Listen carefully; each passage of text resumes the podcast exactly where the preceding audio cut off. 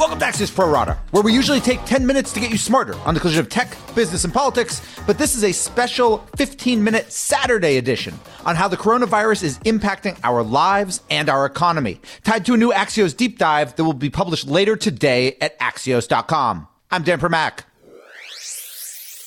So let's start with what's closest to home how we should eat, how we should shop, and otherwise live our lives while being asked to keep our distance. And for answers, I am joined by Axios reporter Stef Kight. So, Stef, let's start with the simplest. So many of us have been told not to leave our homes or try not to leave our homes, but obviously we need to eat.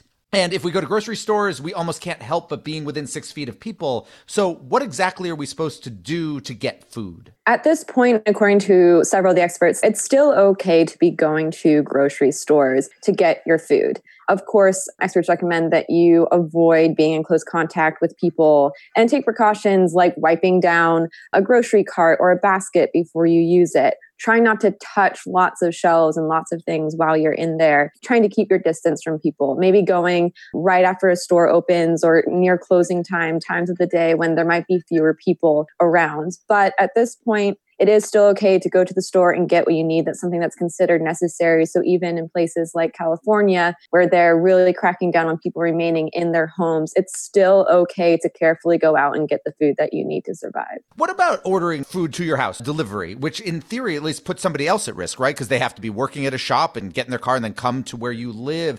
Is it considered that delivery is better than, say, takeout? Takeout better than delivery? Don't do either one? Actually, both options are okay, especially because because there's been some new research recently by the New England Journal that shows that when it comes to contamination, when it comes to getting infected by this disease, packages are less of a concern than human to human contact. So there are ways to maybe tell your deliverer person to leave the package or leave your ordered food on your doorstep. If you want to take extra precautions, you can kind of wipe down whatever the packaging that it comes in to make sure that you're not contaminating yourselves. But it is also a good idea to be supporting local businesses and supporting people who do need to work and want their jobs to continue. So there are ways to go about ordering and going to pick up takeout in a way that's safe. And again, the key here is to avoid human to human contact as much as possible to keep that six feet of distance. But when it comes to transferring objects, there's a bit, little bit of a less of concern there. And I'll just put in a plug when you talk about helping local businesses. If you don't need to buy something, but there is a local store or restaurant you do normally frequent and want to help them out,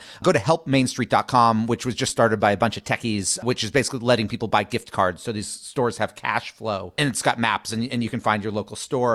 Let's talk about errands and helping neighbors and friends. If you have an elderly neighbor, an immunocompromised neighbor, is it a good idea to offer to help them do some errands, say like food shopping, or are you actually putting them at more risk by going out into the world to do it? This is something that I asked Dr. Michael Mina, who is the assistant professor of epidemiology at the Harvard School of Public Health. And he said that this actually is a really good idea and actually encourage people to do this, but to take precautions. Don't try to interact with your neighbor human to human while you're doing this. If you're going to run do laundry for them, ask them to leave their basket of laundry on their front doorstep and tell them that you'll drop it off there when you're done. Again, there are ways to be helping people who are more at risk with this virus, but it does require taking precautions. It requires washing your hands before and after you do these things, avoiding contact when you are going out. But it is better off for you to help them that way than having them actually go out and risk more contact with people. A lot of people are starting to go stir crazy, particularly if they're inside small apartments. Is it okay not just to go outside, but say go for a run, go to a park where there might be some other people around? Again, this is a fine thing to do. It's actually encouraged by most people. And in my research and talking with experts, they say that being outside is totally okay. But the problem is when it starts to become crowded and does look like, based on the research that we have so far that the virus does carry in the air through droplets as we're breathing. It can stay in the air for hours. So it does make it more dangerous if you're in outside places where there are lots of people. If you're in a running group or something like that, that probably wouldn't be ideal because everyone's sweating and breathing and in close proximity where the virus particles could be floating around. So again, it's great to be outside, especially if there's open space, but just being a crowd is generally not okay, even if you are outdoors. Finally, so I've got a nine year old here in the house who doesn't have school for the foreseeable future. She has not seen in person one of her friends in over a week. Can our kids play in person, physically, with their friends, or should they? Uh, it's something that really should be avoided at this point. And I know that's super hard. I can't imagine, I don't have kids of my own, so I can't imagine having to keep them entertained on top of doing your job. And so kudos to all the parents out there who are trying to make this work. But what experts recommend is if you absolutely need to, if there's just no other way, you need your kid to have some contact. First of all, try to limit the number of families you're letting your kid hang out with. Maybe find a family who's also taking this seriously and has been quarantining themselves and social distancing themselves and maybe make a pact that just your kids are going to play together. That's one option. And the other thing that experts have told me is to suggest that kids do something that doesn't require person to person contact. Maybe have your kids go on a bike ride with another kid, but keep their distance. So there are ways to make it work. But overall, at this point, just limiting any interaction with people outside of the closest family is what's best to do. Stef Kight, thank you so much for joining us. Thank you. And now let's turn to the state of the epidemic. As of yesterday morning, there were around 246,000 confirmed cases around the globe, of which over 14,000 were in the US. More than 10,000 people have died, including over 200 here. What we've known since the beginning, though, is that the more we test, the more infections we'll learn about. So, to dig into the state of America's medical response, I am joined by Axios healthcare editor Sam Baker. So, Sam, when you and I talked a week ago on the show, you gave basically a failing grade to our testing regime. Does it still get an F, or have things improved? Things have improved. They have not improved all the way to an A, but it is working its way up. Our testing capacity is getting better. We still are not where we need to be. Sam, can we talk a little bit? You know, right now, those getting tested are those who are showing some symptoms. That's what we've heard from the White House and from governors and from hospitals. So if you're asymptomatic, don't get tested. But when we see what they did in South Korea, one of the ways they flattened and, and actually lowered that curve was by testing people who were asymptomatic because they might have it and give it to someone else.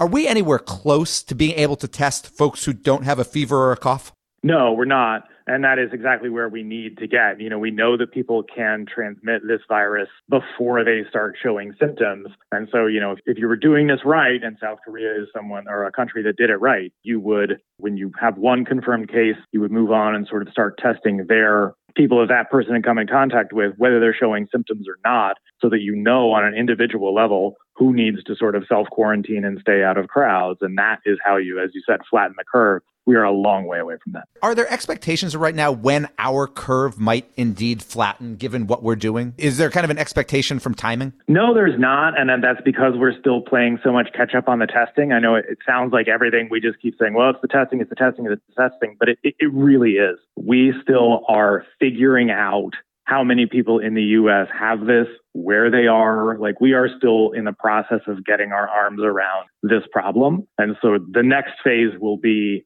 trying to address it, but we still are trying to catch up and doing a pretty good job catching up, but still playing catch up on just figuring out what we're up against here. On that point, there's lots of companies, some reputable, some not, who have been coming out with at home tests and not like a pregnancy test, like where you can take it and find out immediately whether you have coronavirus or not, but tests whereby you're supposed to take a nasal swab, basically put it back in the packaging, send it, and then it goes to a, to a real lab. Is that something people who are concerned should do, shouldn't do? There probably is not much benefit to doing it at this point because, as you said, some of those tests are real, some of them aren't. I think I would probably wait for more guidance from the federal government before putting a lot of stock in that to sort of suss out what's real and what's just a scam. We have seen other scams like that.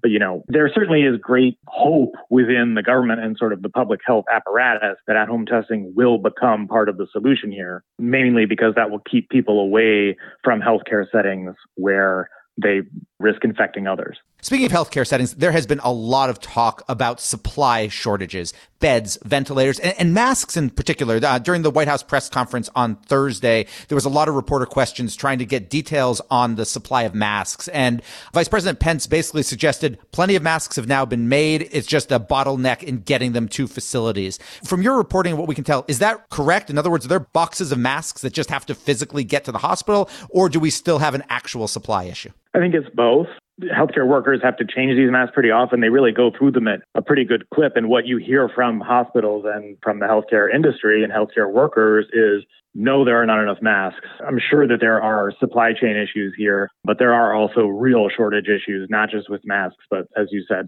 with hospital beds, with some of the stuff we need to conduct testing. There are a lot of real product shortages here that are of real concern. If you were in charge of the federal government on the healthcare side, basically, if you were uh, theoretically Mike Pence in this, what's the one thing you would want to do immediately to help alleviate the situation? Continue to ramp up testing as much as possible and then get whatever local health capabilities are able to do it to start doing that contact tracing after people are tested. You're not going to make a huge dent in the problem necessarily until you test a lot of people, but every case counts. Every time you can catch someone before they start to become symptomatic, you can probably prevent them from spreading it further. So that's really the next phase of this. Sam Baker, Axios healthcare editor, and you can sign up for Axios's daily healthcare newsletter called Vitals at signup.axios.com.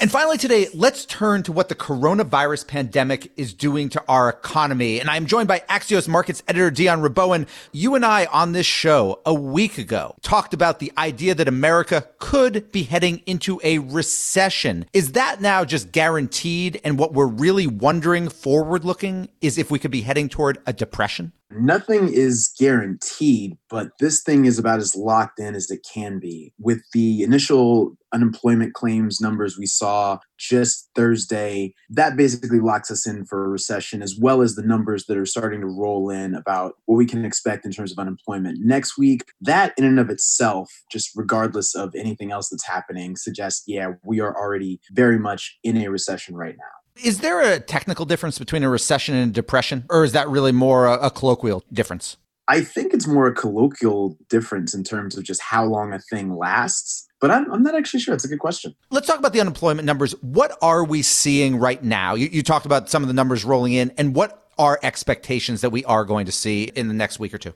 Yeah. So this past week, you saw an increase of 70,000 more uh, applications for unemployment benefits, which is the most we've seen in about two years and the highest we've seen since I think it was September of 2017, which is a, a pretty significant number, especially considering unemployment. These initial jobless claims have been at 50 year lows for months on end at this point. But what we're going to see, at least according to economists, is something in a magnitude of 10x that. Goldman Sachs is predicting that we could see 2.25 million people file for unemployment claims next week. And that's just the number of people that will be on the rolls and officially counted.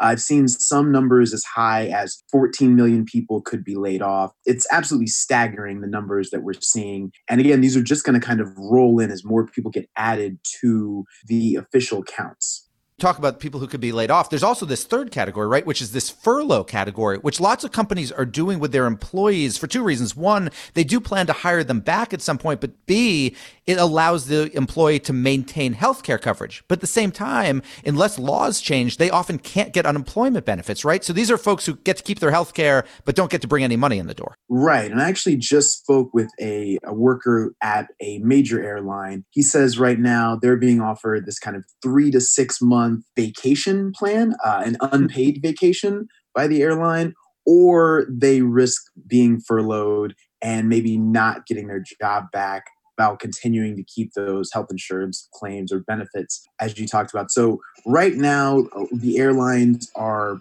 saying to their employees, you've got a couple choices in front of you. You might luck out and keep your job. We might lay you off completely. You could take a little bit of a quote unquote sabbatical, uh, although sabbaticals are usually paid, or you can take your chances on what comes next. It's a very scary time for a lot of people. Lots of attention has been paid to the troubles, and, and you were just talking about an airline, you know, leisure, hospitality, travel. Those are the three industries that kind of people keep talking about. Can you talk to me from an employment perspective? Are there some other industries we're not necessarily thinking about quite so much, which are also getting very hard hit? There's so many industries that are going to be touched by this that lots of people aren't considering. I spoke with uh, one of our colleagues just the other day. She said her brother, who works in Nevada, he's not necessarily in the the tourism or retail sphere, but he sort of he touches it. So he's been laid off. Her uncle, who's a musician, he's lost his job.